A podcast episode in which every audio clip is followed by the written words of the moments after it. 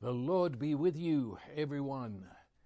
And I want to share a scripture from Acts chapter 17 and verse 6. Well, let me read from verse 5. But the Jews, becoming jealous and taking along some wicked men from the marketplace, formed a mob and set the city in an uproar. And coming upon the house of Jason, which is where the apostles were staying, apparently, they were seeking to bring them, that's the apostles, Paul, and those who traveled with him, out to the people. When they did not find them, they began dragging Jason and some of the brothers before the city authorities, shouting, These men who have, and in my translation here, the New American Standard, it says, These men who have upset the world have come here also. And other earlier translations have those who have turned the world upside down.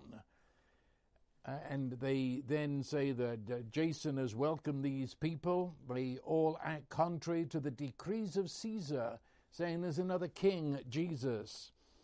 It's a great insight into how the world of the days of the New Testament understood and felt the impact of this message that we call today the gospel and how they looked at the people that today we call Christians.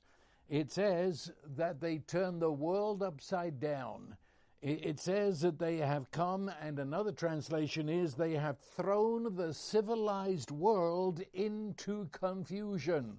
What a statement. Or yet another possible translation is these people are out to destroy our world, attacking everything that we hold dear. This is how, I say again, the world in the days of the New Testament understood and looked at these people that would be called the church. They were believers who called themselves in those days the people of the way. This is putting the finger on this whole message we call the gospel, this good news that is in Jesus. These people, they really did it. They put their finger on the pulse of it. And they said, these people are turning our world inside out. They're upsetting all that our world calls normal and therefore they're bringing it down. They're throwing our civilized world, our society, into utter confusion. Or another word for that, they were calling the first believers revolutionaries. And uh, I, want to spend possibly another few weeks on this text or what this text is saying and to talk about the fact that we believers are, in fact, love revolutionaries. That's who we are. The word revolution, let me give you at least what Webster uh, would say. It means to turn over. That is something that has been set, has now been unset and turned over. It means to bring about a complete, basic change. Everything from the ground up is change. That's revolution. Or another definition would be to replace a present order of things.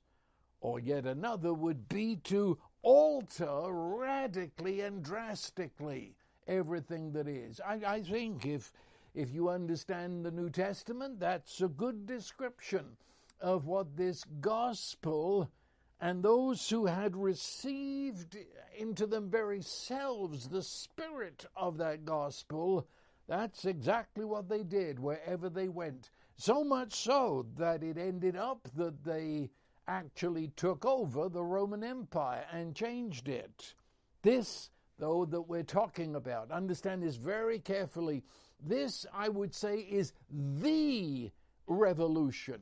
You see, the history of the world is really the history of revolutions. That, that's uh, we won't go into that, but it's it's a fact that we come to where we are today after a series of revolutions.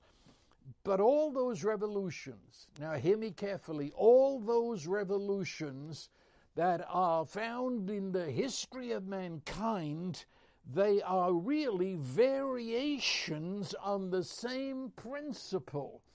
And the principle is the lie that Satan infused, injected into the human race in the Garden of Eden.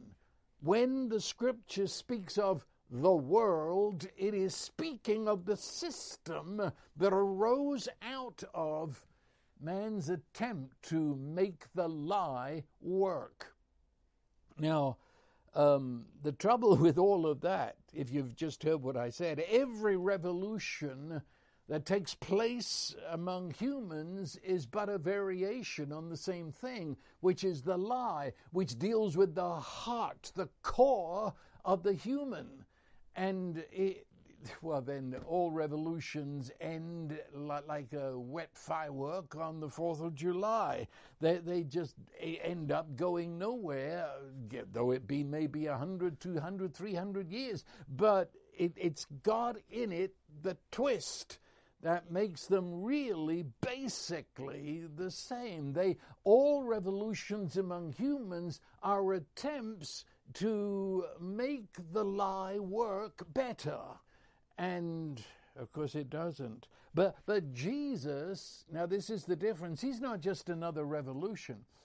Jesus is the revolution, the revolution that is utterly other than any other revolution that has been known in the history of mankind. Jesus is that revolution. And let me say very carefully that revolution is not in what Jesus said primarily, as many would think. He said some revolutionary things, that makes him a revolutionary. No, I'm not saying that. It's not in what he said, nor in what he did. Jesus himself. The revolution is in who Jesus is. And then we move to what he says and what he does. But Jesus himself is the revolution. Hear me. The gospel, this good news that caused all this kerfuffle, is the news that God Himself, God the Son, has actually entered into the human race. Authentically, for real, he has joined into our human situation. He has come into our darkness, the darkness of the lie, which produces the great illusion. He came where no other revolution has ever come. He has come where no human would ever come, for the human outside of Christ believes the lie to be final truth. Jesus came into the lie and he declared humankind lost. And that word would mean they are adrift, adrift on a vast ocean of darkness. They don't know who they are, they don't know where they're going. He described them lost in the lie that Satan told the race, lost in all the illusion that comes with it and the disillusion. Lost, which meant that he declared them beloved, precious, and he has come to save mankind, to come where we are and save us. And so Jesus' revolution is that he exposed the lie by which humankind ordered life, the lie, the system by which man understood things would work, and he exposed it as a lie, the lie, bringing death. And in so doing, revealed that God, Father and Son and Holy Spirit is grace, which means by the very nature of God, He is ever giving of Him Himself. God becomes the ultimate gift to the human race. And that gift is that God is love, and a love of an order infinitely beyond the human kind of love. that message turned the world on its head, turned everything upside down, caused confusion, chaos, which turned into rage, which turned into attacking these believers. You see, once I will believe upon Jesus, well, what does that mean? It means that I recognize He has united Himself to us and, and uh, united me to Him, which makes me part of the revolution. For I'm joined into Him who is the revolution. It means that when we say church or believers, we're really speaking of counterculture. I notice I didn't say subculture. We are a counterculture. We're over against the culture of this world system. And the difference is the world system believes the lie that they shall be as God, that they own their world and their life.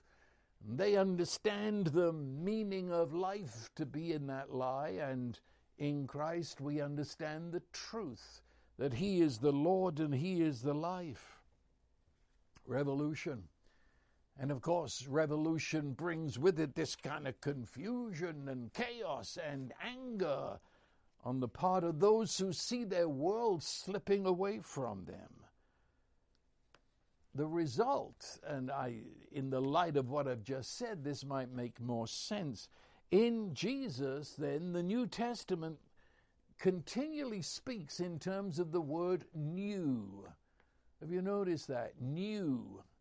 It's, it's the word that's all over the place. And in the Greek language, the word new does not mean latest in a series. That is, it doesn't mean this is new and we had something like this before, but it's now become old because we got the latest edition, like the new car in your driveway or, or the, the new cornflakes where they took out what was there and put in something that wasn't, and it, it's new. No, this word means new in kind. It, means so new, you've never seen this before. You couldn't imagine it before. It's beyond your brain to think of it, and here it is staring you in the face. Jesus, I say, is the revolution that has brought about a new. And so the Bible speaks of a new man or new mankind. Think about that. Don't read that quickly. Jesus, in his resurrection, has brought about a new mankind. A mankind, a new, shall I say, Adam. The Bible calls it the last Adam, but it means a, a, a new race. Yes, this is.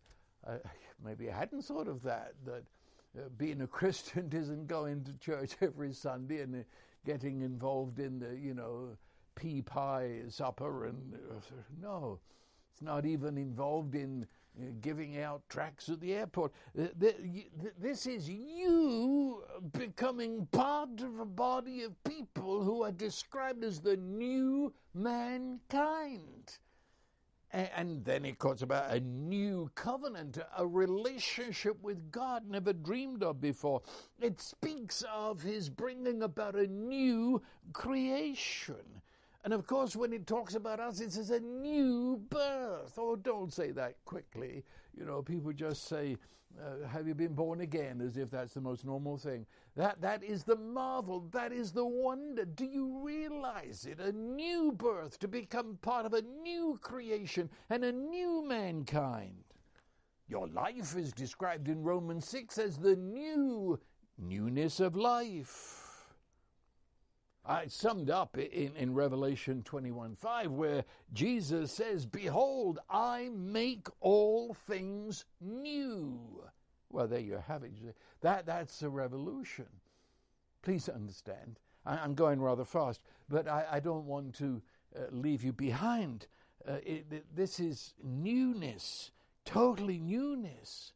And, and we now, as believers, are so one with Jesus that he described us as not of this world, even as he, let me read it, is in John chapter 17. And he's speaking to his father. It's the great prayer that he prayed. And he said, They, speaking of you and I, they are not of the world. That is, they don't find their origin in this world system, even as I am not of the world. Did you? Even as I am not of the world. And then further down, he, he, rather, I'm sorry, further back up, it says, I have given them your word, and the world has hated them because they are not of the world, even as I am not of the world. And So he says the world hates them, even as they hate him, because they are this counterculture. They are not of this world system. They are, in fact, of finding their origin in Jesus, who is God with us. That's where it is. I, I find that amazing, you know, that, that, that this good news, this body of truth, who is actually person, Jesus among us by the Holy Spirit, that reveals the grace and the givingness of God love to us has been released into the world when Jesus rose from the dead and gave his Holy Spirit and released, according to most ancient prophecies of Scripture, to all families of the earth. Okay. We're going to explore that in weeks to come. But tonight I want to explore just one aspect, which uh, it, it, uh, we've got to begin here, and that is the personal seeing of that. When I see the grace of God, when I see the love of God, that's when I first come up against this. They've turned the world upside down. Because to begin with, it is my world that this message turns upside down. And I'm going to use a, a, a, story that we have at least touched on before, but I want to not go into the details of the story. I want to look at this specifically in light of this. Turn the world upside down. And that is the fourth story of Luke's Gospel, chapter 15. In your leisure time, not now, but you can read Luke 15, verse 25 to the end. It's about the elder brother. You see, there, there's the story of the lost sheep, the lost coin, and then the, what we call the prodigal son. But there's the fourth story, that of the elder brother. And really, that's what the whole of that chapter is about. How this action of God's grace, the beauty of His giving to us, the, the beauty of His love and gentleness and kindness and goodness that is poured out limitlessly to us. How, how does the human heart look at that? Here he comes. We call him the elder brother coming home and hearing as he's across the fields. It comes on the breeze, the sound of music, the sound of what laughter. One might say riotous. There's noise. There's people here that are shouting and there's dancing in the air. And the closer he gets, there's the smell of roast beef to boot. Something's going on that he knows nothing about. And there appears to be a kind of what upset, you could almost say angst or anxiety. What's going on that's happening without my permission? I, I did not sanction joy today. That's the kind of chap he is. Um, he's not a nice piece of work, this fellow. Um, and, and he's getting upset that there are people happy that are essentially happy without his permission um, he holds the place of great authority in, in the village. As, as, along with his father, they own apparently most of what's there. And so as he comes close to the house, and now uh, you, you can't miss it, there's, there's music and dancing in the air. You can possibly see it from where he's standing. And, and he, he confronts, and I use that word carefully it shows me something about the fellow. The word in the language of the New Testament is, I suppose we could actually translate it in your face. He comes to what, what I believe is a child. The word in most of your Bibles would say servant, but the, the word I think is better translated as child. And I think if I was going to a third world Mideastern village, if I wanted to know something, I'd ask the kids. Because those children in a third world village are omnipresent. If you want to know the gossip, ask the children.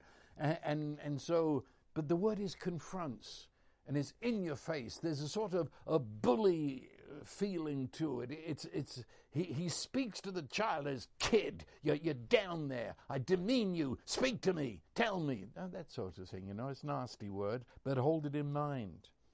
He says, what, what, what's going on here? What's this noise? And of course, the child knew exactly what was going on, and he reports it perfectly.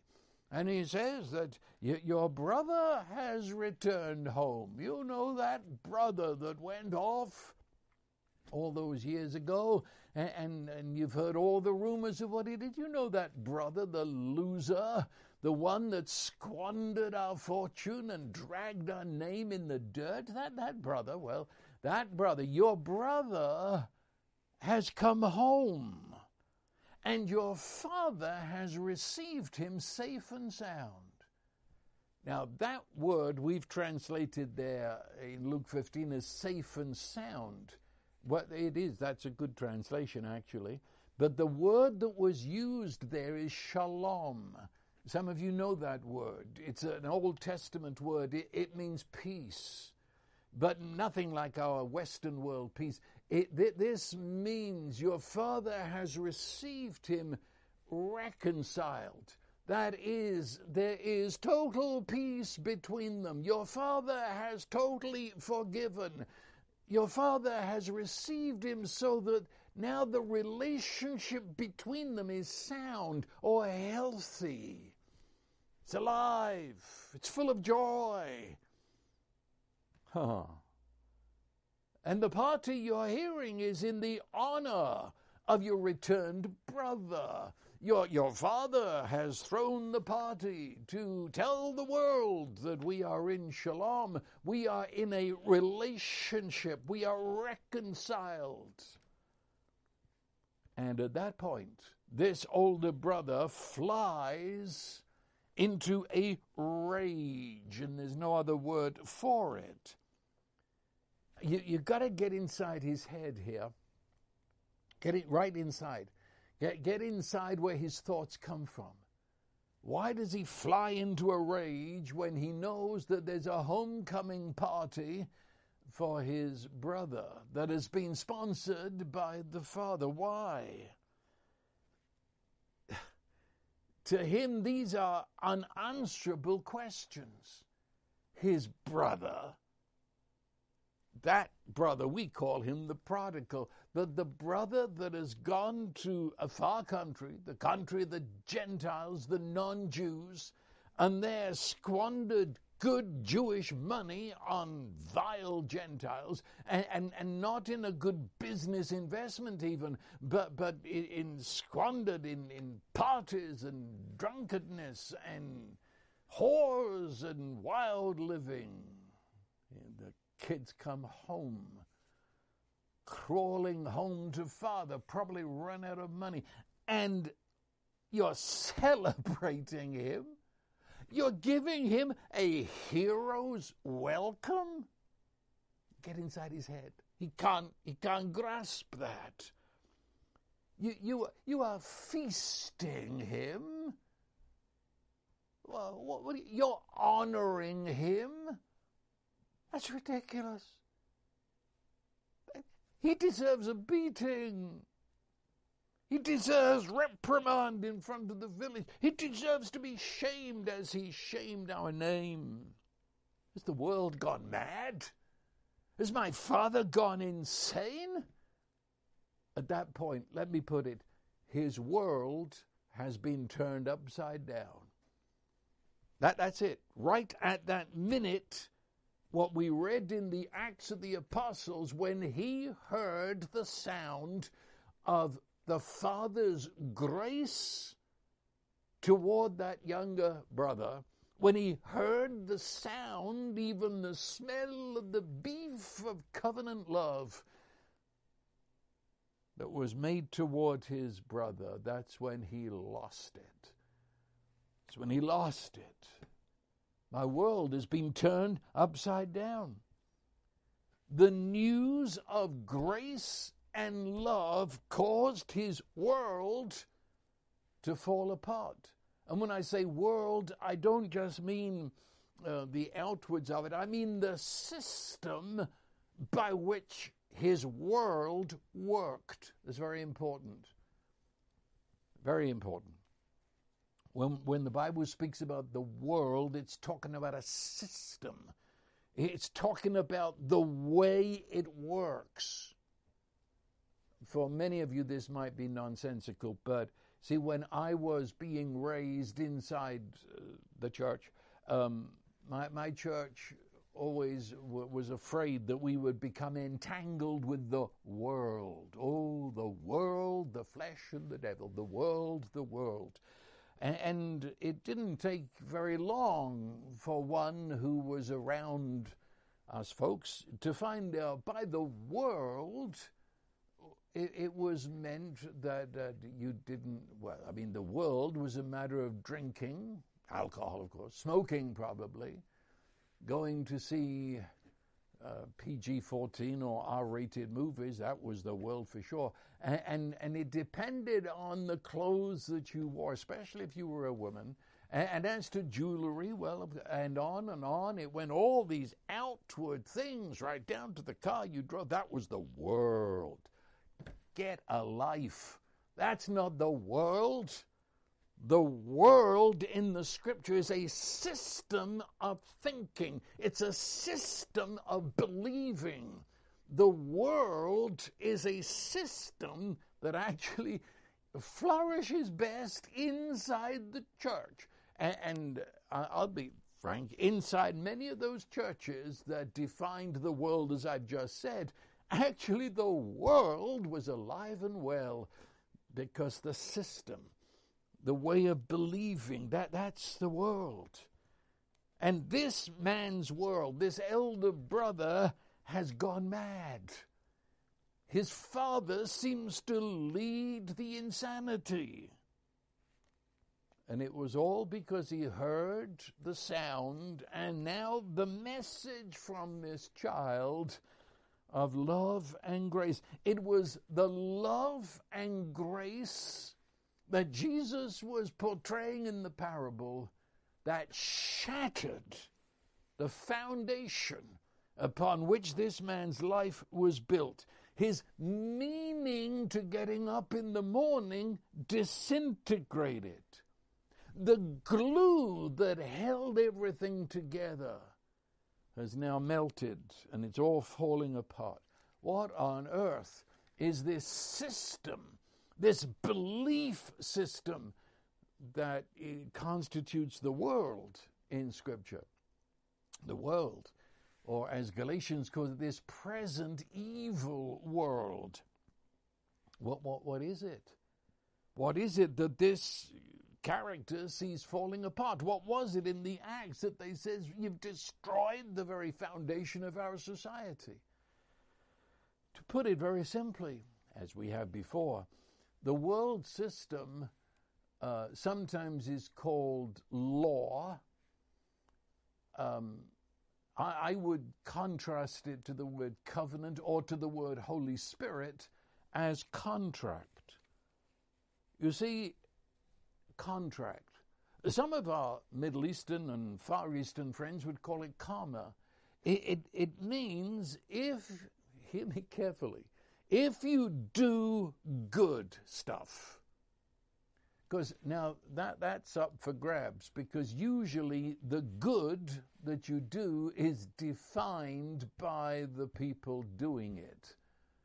So it's a sort of you, you keep moving the goalposts. It's it's the people doing good that define what good is. You know, they made up the rules and now they keep them. And so, well, if you keep the rules and you are good, then you're going to be rewarded and honored.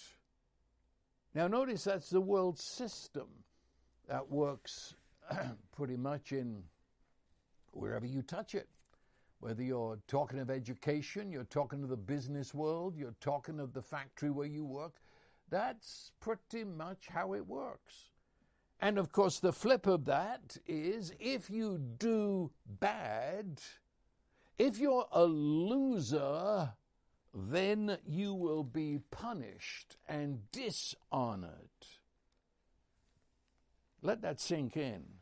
That's putting the world system very simply, maybe too simply, but we've got weeks to talk about this. And inside that system, you live by comparison. If you're on the do good side, then you're looking for someone to compare yourself to. It's amazing because even if you're on the side which most of the do good say you're a loser, even among those losers, it still works. It's, it's comparison. That is, the do good will look at the do bad and compare themselves. But even among, I say, the do badders, they compare themselves to each other, and it all comes out the same that I thank you, O God, I'm not as other men. That is, those who do good look at the do bad and say, I would never do anything like that. You do understand that's below me to do that.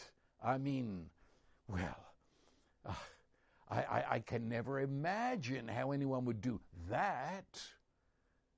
I am shocked. It's a scandal to even hear of what they're doing. You, you, you, ever heard that kind of stuff? And as I say, it works all the way down, so that even two thieves can compare one to the other and say that I wouldn't go that far. Um, and have you noticed also within the comparison, uh, there arises envy. If, if I find someone that really is better than me, then I envy them, avoid them because they're upsetting me. I begin a search to find faults, or if you're a politician, you say, Have you got any dirt on these people? And once you find it, then you advertise it to destroy them. That, that's the world system. It's a world of lies and corruption to hide and to mask and to present oneself as better than the other. Yeah, but it's all gone to pieces, hasn't it?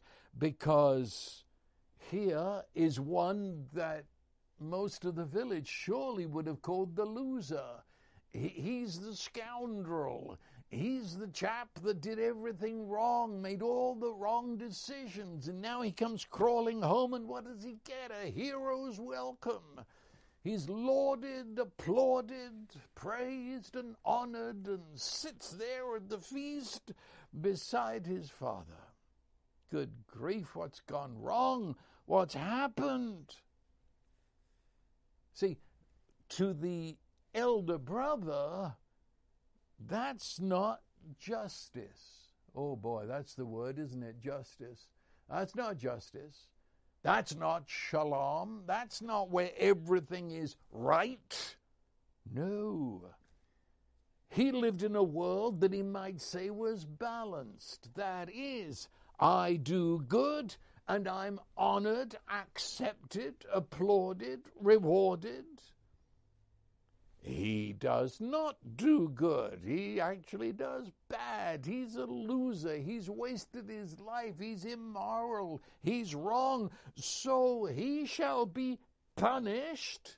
And that makes it right, doesn't it? You say, I do good, I'm praised. He does wrong, he's punished. I'm honored, he's dishonored. It balance that's life. That's how it works in his world. That's justice. That's shalom. That to him was peace. Everything's right, isn't it? I'm applauded, he's not. I'm rewarded, he's not. Why? Because I'm good and he's not. Now I feel good. Now I, I feel my life has meaning and purpose. He's the kind of fellow, if you, you ask him about heaven, it would include that all the bad people are in hell. He couldn't enjoy heaven without knowing people not like him are somewhere else. It's all balanced out. That's the system of this world. And now it, it's falling apart around him. Everything he hears in these moments, everything he sees, a citywide welcome to the loser that's been sponsored by his father. Do you understand this poor fellow? He's adrift in a storm. It's chaos. His world has been turned upside down by the message of grace and love. The sound upon the air of grace and love and joy collapses his world. Do you understand that? He feels out of control, you know. The gear shifts don't work. The steering wheel spins around. Well, I, nothing is in order. Nothing's working. It's as if he pulled on his parachute cord and it didn't open and now he's free falling. Nothing he ever believed is working anymore. That's where his rage came from, you say. That's a rage. It's the rage of fear, you know. It's the, the dog that bites you when, when it's drowning and afraid, and you're trying to rescue, but it's, it's terrified, so it bites you. This is the rage of a man who is terrified.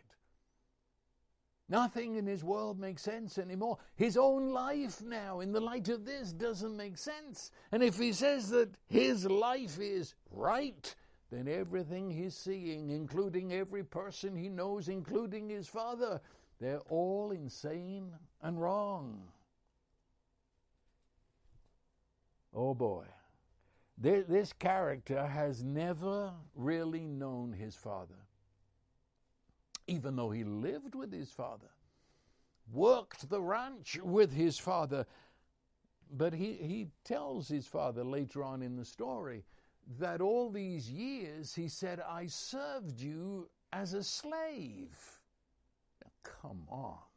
Not only was this elder brother son, the eldest son to boot, but also uh, the property was divided when the younger son went away. So th- this eldest son uh, actually owns the rest of the property and, now is working it along with his father. They're, they're co partners together. A slave? What kind of an idiot are you? You are the co owner, you are the master of this ranch. You're resenting your father as a cruel boss? What's the matter with you? He gave you the whole ranch. He is your father, and he treats you as his co worker, co earner. But he heard every word his father said through the twisted mind that he had that he was a slave. And therefore, every word his father said he interpreted as an order, a, a command. There's no relationship, no fellowship.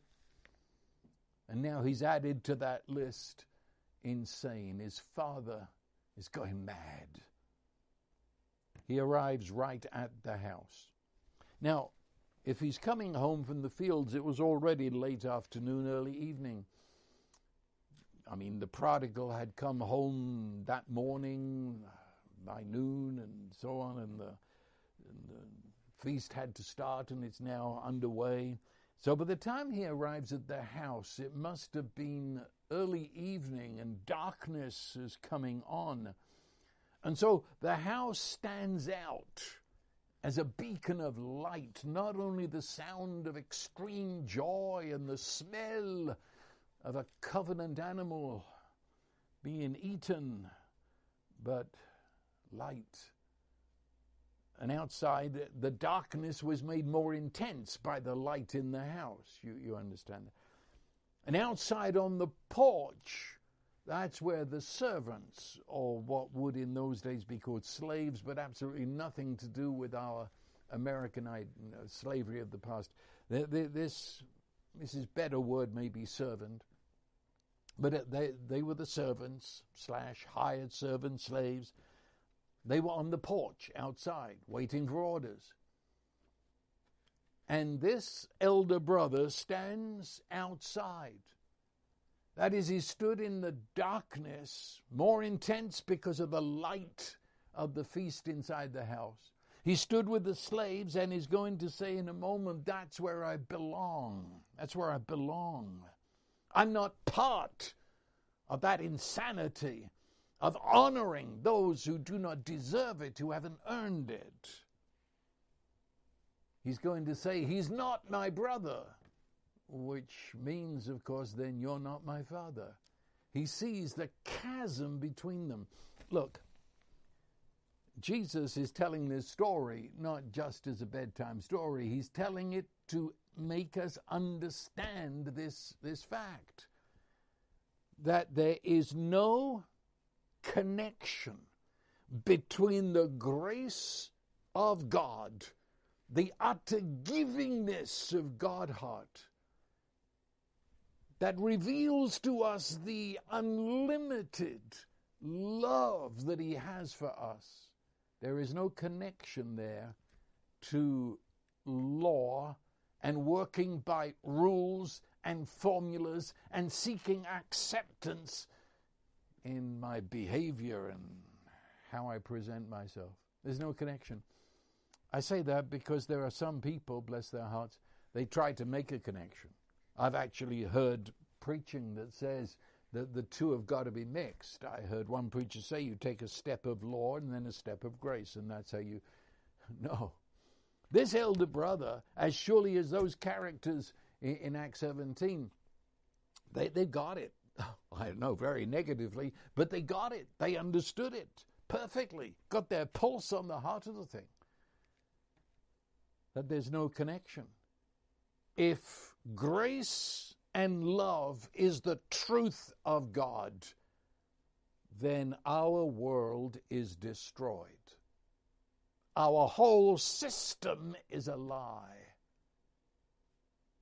But if that isn't the case, then we are the truth and the grace and love of God are the lie. You see, there's, there's, there's no middle ground here, there's no mixture. There's a Grand Canyon set between and he stood there and he won't go in. Jesus told other parables. Um, well, I won't refer to them now. You might remember the word, though, that I'm getting at. He, he ends those other parables he told by saying persons were in outer darkness where there was weeping and gnashing of teeth. Have you heard that expression?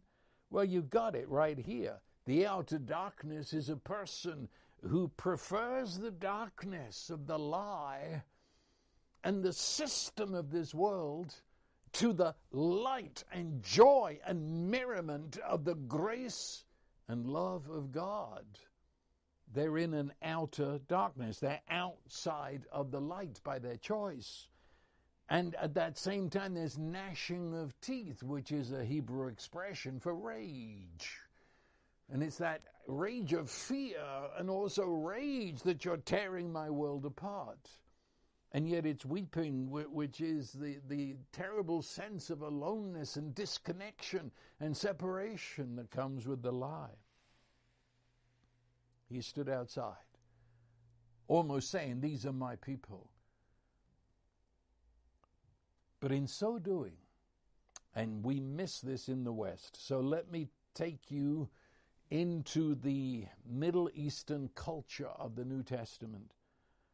In so doing, he violated a custom that, well, I, I can I, I, can't find words here in the West to describe what he did. It, it, it was beyond words.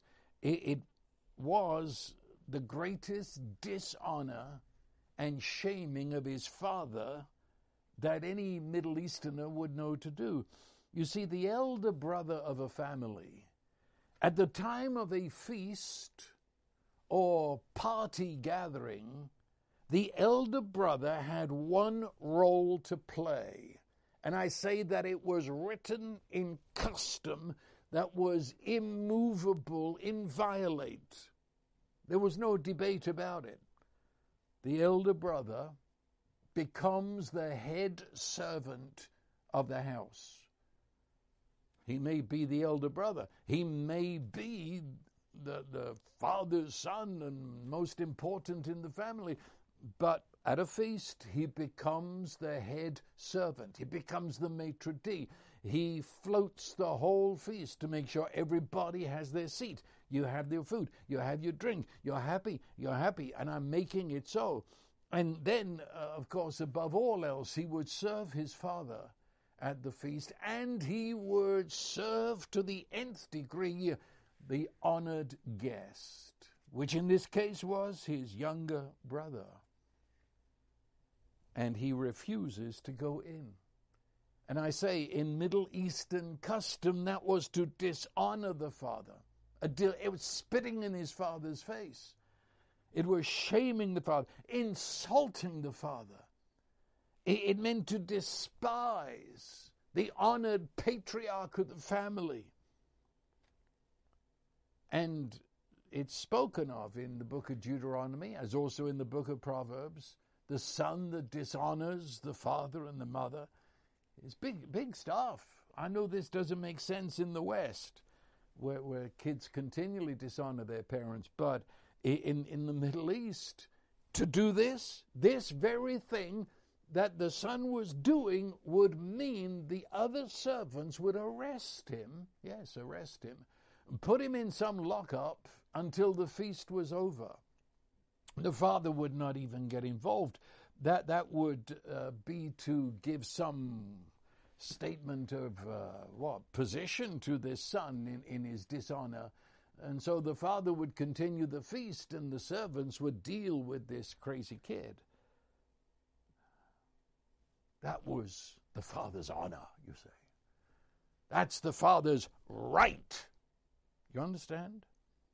His patriarchal honor ha- has been marked.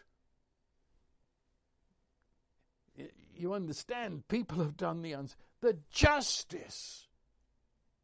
The justice was that the father must punish this son, and it would be a punishment that is in line with how he has treated his father at this so public time. And in so doing, he would restore his position as the patriarch of the family. And the village, I mean, now suddenly the, the, the music dies down and, and people stop talking. They're, well, what's going on? They've never seen anything like this. This is what this elder son was doing was worse than what the prodigal son had done. And they wait for the order to be given, to arrest, to take to lockup, wait for punishment. But it doesn't come. And people get edgy, uneasy.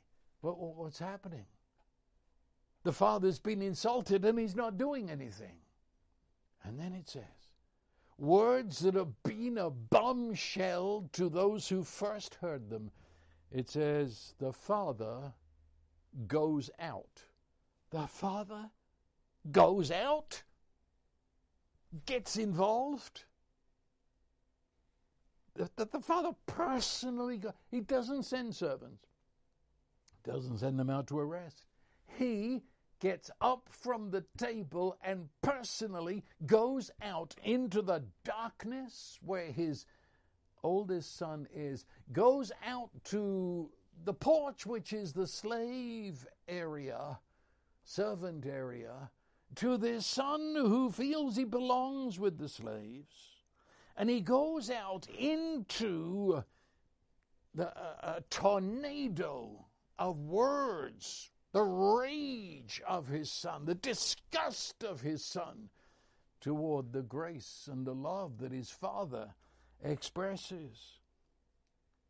He goes out to his lost son. For even though this one has not run away to a far country, he is further away from his Father than all of the above parables. And he stands there. The blows of the elder brother's words, they're like knives and blows as he basically curses his father for the kind of life that he lives and the insanity of what's going on in this place. And the father, I mean, read, the story. We don't often read this story, actually. Read it. He, he, rece- he doesn't answer. Uh, and if you're, you're following this Mid East understanding, he's got to say something. He doesn't. He receives them. Every word that this oldest son hurls at him, hurtful, painful blows of words, raging words, he simply receives it. And responded with the word entreated him. Remember, I said when the elder brother came and he confronted that child, saying, I'm the boss here, you tell me. Okay, this word is it's the same word, but instead of in your face, it's by your side. The father doesn't come in his son's face. He doesn't answer blow for blow, word for word, threat for threat. He comes alongside gentleness and seeks to open the heart of his son to see the love that he has for him. It's the word for reconciliation. It's the word for embrace. It's the word for winning a person's heart. What a father. And Jesus is saying this is what God the Father is like. Eh, You understand this, this grace, this love? He's not interested in punishing this son that has dared to rise up against his patriarchal majesty. He's not interested in saying, you, you have sinned against my majesty, and now I must punish you until everybody knows what a powerful man I am. He's not interested.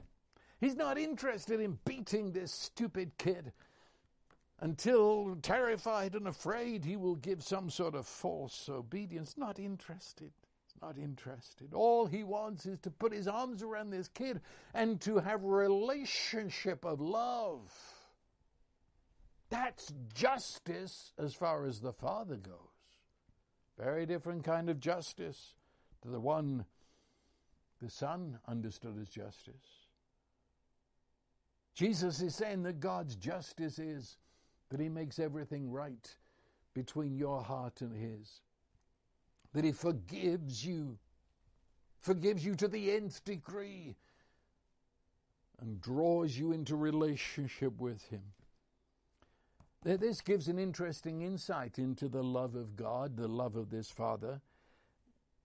I, and I'll put it this way this Father owned his love. That is, his love belonged to him. The Father's love belonged to the Father. He owned it.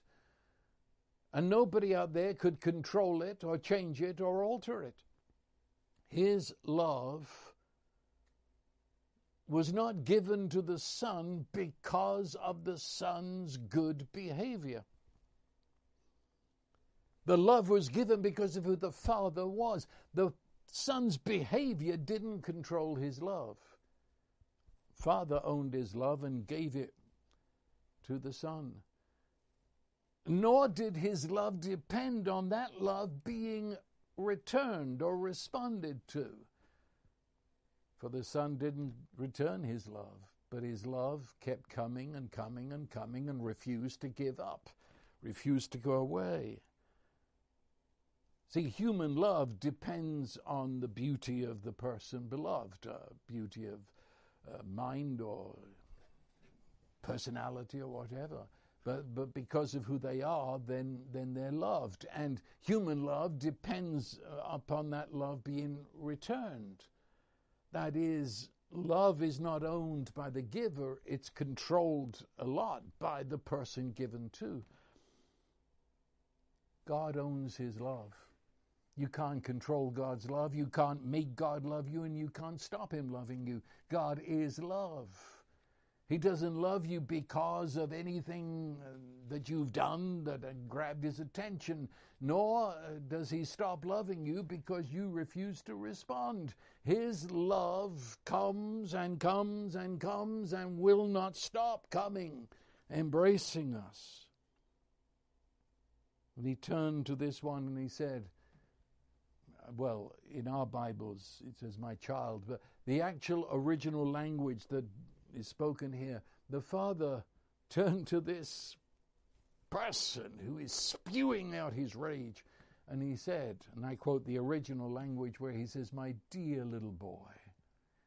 It's something you would say to a two year old, a three year old. It's what you would say when you took your little boy and put him on your lap. The father says, My dear little boy. How blind you are, in effect, what he's saying. Didn't say that, but he's saying, You're my child. You're not a slave. You're my child. And therefore you are loved as my dear little boy. And, and, and you say that there's a separation between us, that, that you know, we, we, you don't know me. Yeah, you're always with me, and the word with is a covenant word. It, it, it means we're bound together. You might be blind to that. Doesn't change it from my side, he said. And all that I have is yours. I gave it to you aeons ago. And you can't earn what's been given. You can't get a reward for good work when it all belongs to you. You know, Jesus told the story because this is exactly what Jesus did. This, this is the revolution. This is it. That God, God the Son, coming as the full image and revelation of God the Father, in the fullest upon and uh, empowerment of the Holy Spirit, God, Father, Son, and Holy Spirit, in this person, Jesus, enters into our world of darkness and lies where we have no concept of who He is, where we believe the lie that we are separated from Him, where we see ourselves as the slaves, and we're angry and rage. And He comes into that. And when He did, those who were the representatives of the human race laid on him their rage and their anger and cursed him and said, Crucify him, which to any Jew meant damn him to hell. And out from all that they said and they did, he said, Father, forgive them. They know not what they do. He entreated them. Oh, he's, he's God. Do you understand? He's God, and he could have threatened them. He could have called down punishment. Instead, he entreated and said, Father, forgive them. And he's the Lamb of God who takes away the sin of the world. In all that human did him, he forgave, he dismissed, and he took away sin. And in resurrection, carried human into the feast of the Father. The revolution that turned the world inside out and upside down. It broke the world system and brought into the world something they'd never seen before, brought about a newness. The world turned a corner and it can never do a U turn and go back. God has entered the world and the revolution is. It's interesting, there's no end to that story. Did you notice? It just stops. It's odd, odd it's you feel well, yeah. And what happened next? But that the story's over. It, it leaves one uneasy, you know, edgy, sort of upset. What? What? Where do we? Where do we go from here? Is it because our own world has been turned upside down? Is it because in this elder brother we do see ourselves more so than in the prodigal? more so than in the sheep and the coin. See myself in this, this man, for he so perfectly reveals the world system. And we, we realize Jesus turns that over, smashes it, finished, over. Is it, is it possible we feel edgy because we realize we're in a free fall? Everything I believed, everything I thought was normal and right is gone. I, free fall. Because that free fall ends in the arms of the Father. So, what does the Son do? I don't know. I don't know. Maybe the end of the story is me and you. Maybe that's where it ends. What do we do? And that's why the New Testament calls it dying to this world. Because you recognize this world, that's the lie. I, I die to that, and my flesh, which relates to it, I die. And I rise again to this newness of life. The revolution has begun.